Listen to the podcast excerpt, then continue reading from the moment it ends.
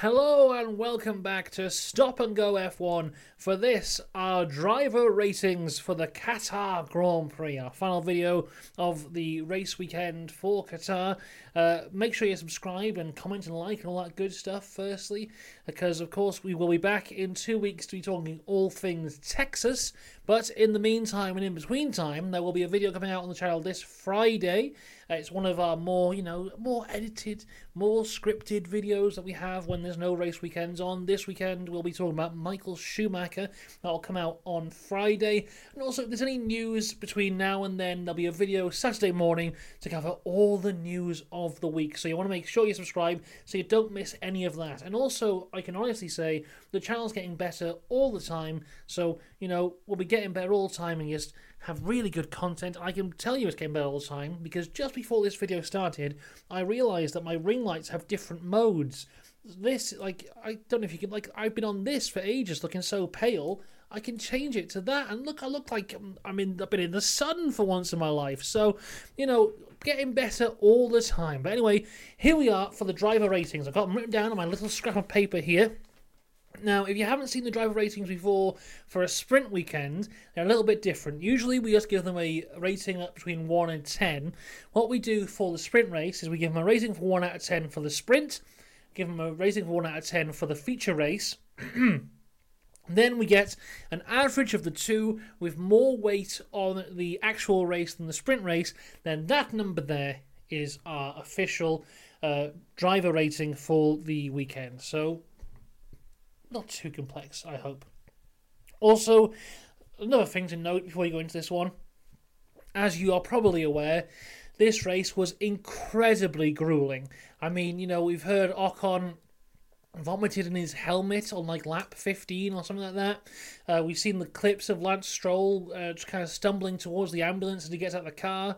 Uh, we saw uh, Logan Sargeant just go uh, have to retire from the race because he was feeling so ill. We saw the podium sitters struggling for water. Apparently, a few guys went to the medical center and fainted. And yeah, this is such a tough, tough race that the scores I have given are a little bit higher than usual because I think if you got to the end of this race, you deserve some more acclaim than a usual race. So if you think, wow, that score's a bit higher than I would have given, maybe it might just be because I've bumped up the scores a little bit just because of how uh, physically and mentally draining this race actually was. With that being said, let's talk about Williams. And firstly, Logan Sargeant. Now, uh, uh, sprint race, he qualified dead last and he didn't finish the race. Sped off on like the third lap, I think it was. Got stuck in the gravel DNF. So I gave him a 4 out of 10 for that. Uh, for the main race, though, he qualified 15th and also didn't finish the race, but was in a very good position. I think when he did retire, I think he was like 12th, 13th, which is a very strong position for him there. At times, he seemed to be matching his teammates. I mean, in qualifying for the race, it, it was Albon who uh, kicked him out, and it was very, very close. I think uh, it was Sargeant's best qualifying in a very long time. So overall, I gave him a 7 for the race as it is, which gives him an average of 6. Across to Albon, though. Uh, sprint race, he qualifies 17th, and in the race itself, finishes 7th. Absolutely incredible, making up 10 places in the sprint. Uh, I think he massively benefited from being on the medium tyre, but you know, a lot of guys were on the medium tyre and didn't do as well as he did. Uh, so 10 out of 10 for him in the sprint race. Fantastic results. Uh, getting the, uh, no, it was not the final uh, points place, was it? It was two points he got in the sprint. Really good stuff for Albon. Very valuable points for the Williams team. Then in the main race, he qualified 13th, finished the race in 13th, and I've given him an 8 out of 10. So I still think he did fantastically well. Led the race at one point, although didn't actually cross the line in the lead, so it doesn't count as an official uh, lap in the lead. But, you know, still great stuff from Albon there. In a race where there was limits on how many laps you could do for each tyre, somehow Williams still managed to let Albon stay out longer than anyone else. It's unbelievable stuff how they do it. But Alex Albon, uh, 10 for the sprint, 8 for the feature race. Overall, I've given him a 9. Across to Liam Lawson now. And obviously, I've a lot of people have been singing the praises of Liam Lawson since his uh, start of his little run here, filling in for Ricciardo, but really was not the strongest weekend for him here. He qualified for the sprint in 14th and then went off on the third corner, DNF. Uh, I gave him a 5 out of 10 for that because I still thought his qualifying was relatively good there. Then in the main race, he qualified 17th, finished the race in 17th, not showing his usual uh, level, his usual standard, but of course, an incredibly grueling race and on a very tough track which he'd never been to before. So uh, overall, I'm going to give it a seven for the race and a six overall for the weekend. Yuki Tsunoda, though, he qualified 18th in the sprint race and finished the, race in 11th. So giving him a 9 out of 10 there. Great performance from Yuki. Then in the main race, he would start 11th and go backwards and finish 15th. I'm going to give him a 7. Overall, 8 out of 10. To the Hasses now, and this is the final race for this Haas, there's a brand new Haas coming in Texas, and I'm sure we're all very excited to see. Will it set its tyres on fire still? Hopefully not, especially if your name is Nico Hulkenberg, who had a fantastic performance in sprint qualifying, uh, qualifying seventh, but didn't finish the race. Got caught up in that um, altercation between Ocon and Perez. Um, he was, oh no, it was actually between him and Ocon, wasn't it? And Perez kind of got around the outside, but yeah, nothing Nico could do there really. Uh, was in some good positions. I don't know if he would have got points or not, but still a great, great performance from Nico Hulkenberg, uh, getting that Haas into places it shouldn't be. Nico Hulkenberg, I've given him a 7 out of 10 for the sprint, and then in the main race, he started 14th, finished the race in 16th. You know, a 7 there as well. So overall, it's a 7. Across to Kevin Magnussen, qualified 19th for the sprint, finished it in 13th, made up some good positions. I've given him an 8 out of 10 for the sprint. And then for the main race for Magnussen, he qualified 18th, finished the race in 14th. So some good positions gained there in a Haas that, uh, well, even limited to 18 laps, was still burning its tyres. So I gave him a 9 for the main race, which is a 9 overall for Kevin Magnussen. Cross to Aston now, and um, Lance Stroll qualifies 16th for the sprint, finishes the race in 15th. I gave him a 4 out of 10 for that. Not a great performance at all for Stroll. Uh, in the sprint. In the main race, though, he would do better. Once again, qualifying quite out of position with a 16th place. Uh, would finish the race in 11th, so some good positions gained. He was really, really struggling, saying in the interview afterwards how he was struggling to see. And as because um, these curbs had been extended with paint, when they would run over the curbs of the car, they couldn't feel the vibrations of the curb. So he really had no idea where he was at any time. He also said that um, due to the dehydration, he couldn't remember the last 15, 20 laps. Uh, it sounds like really quite scary stuff for Lance there.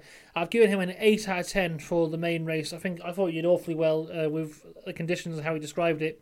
Overall, though, taking the average of the two, it is a 7 out of 10 for Lance. Fernando Alonso, uh, sprint race qualifying ninth, uh, finished the sprint race in eighth. One of the guys who went onto the soft tyres uh, had a very good start, but then would fall back. Overall, I'll give him an 8 out of 10 for that. I thought it was a good performance. And in the main race, he qualified fourth and would end up going backwards to sixth. Uh, his car was on, his seat was on fire at one point. He had that big off in the gravel, but managed to make it stick. He did get a reprimand for that, but no penalty. Uh, I gave him a 9 out of 10 overall for the race, which gives him an average of 9. Across to Alfa Romeo and a fantastic weekend, it has to be said, for the Alfa Romeo lads. Uh, they still got no TV time, as they never get any TV time, but they did very well. Zhou Guan Yu qualifies 15th in the sprint and finishes in 14th.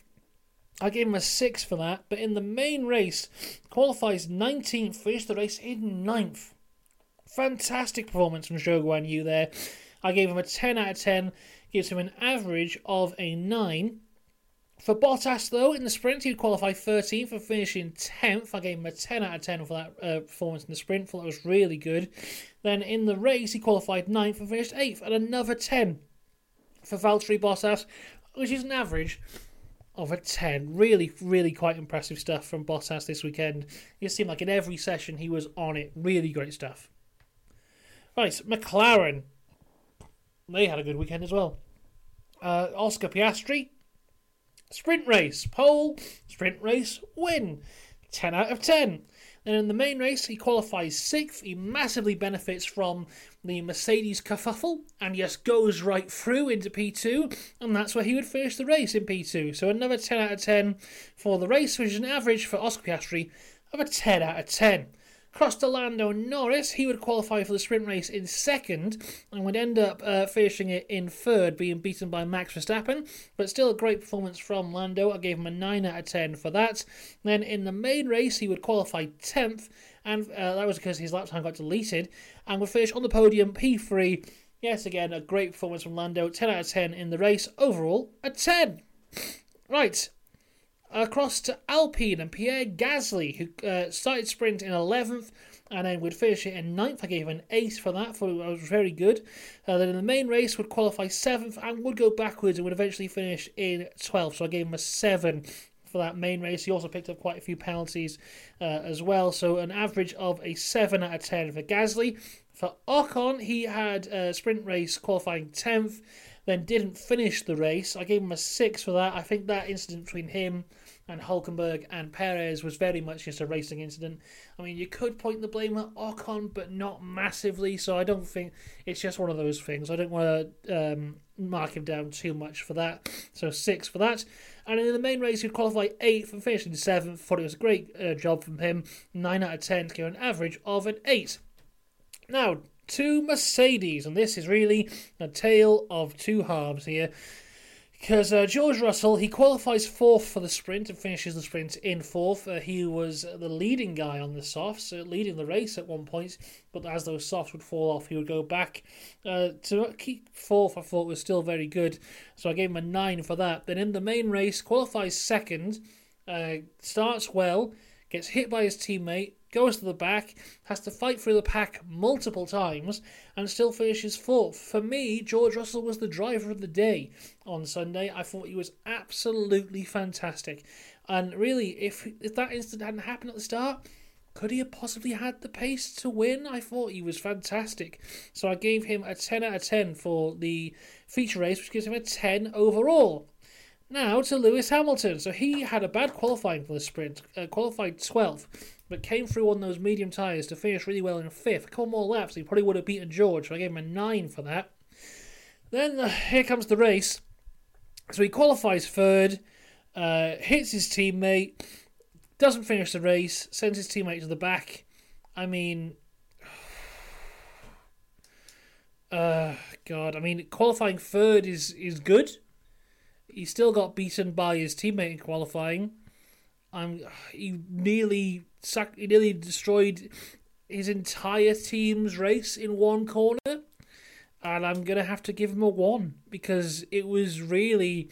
I mean, you don't see these kind of performances from Lewis very often, but this was really quite a bad one for him in a race where both Mercedes probably did have pace to a podium minimum both in good positions, and to end this way was not good. So it's a 1 out of 10 for Lewis Hamilton, which gives him an average of a 3 which is not a great score.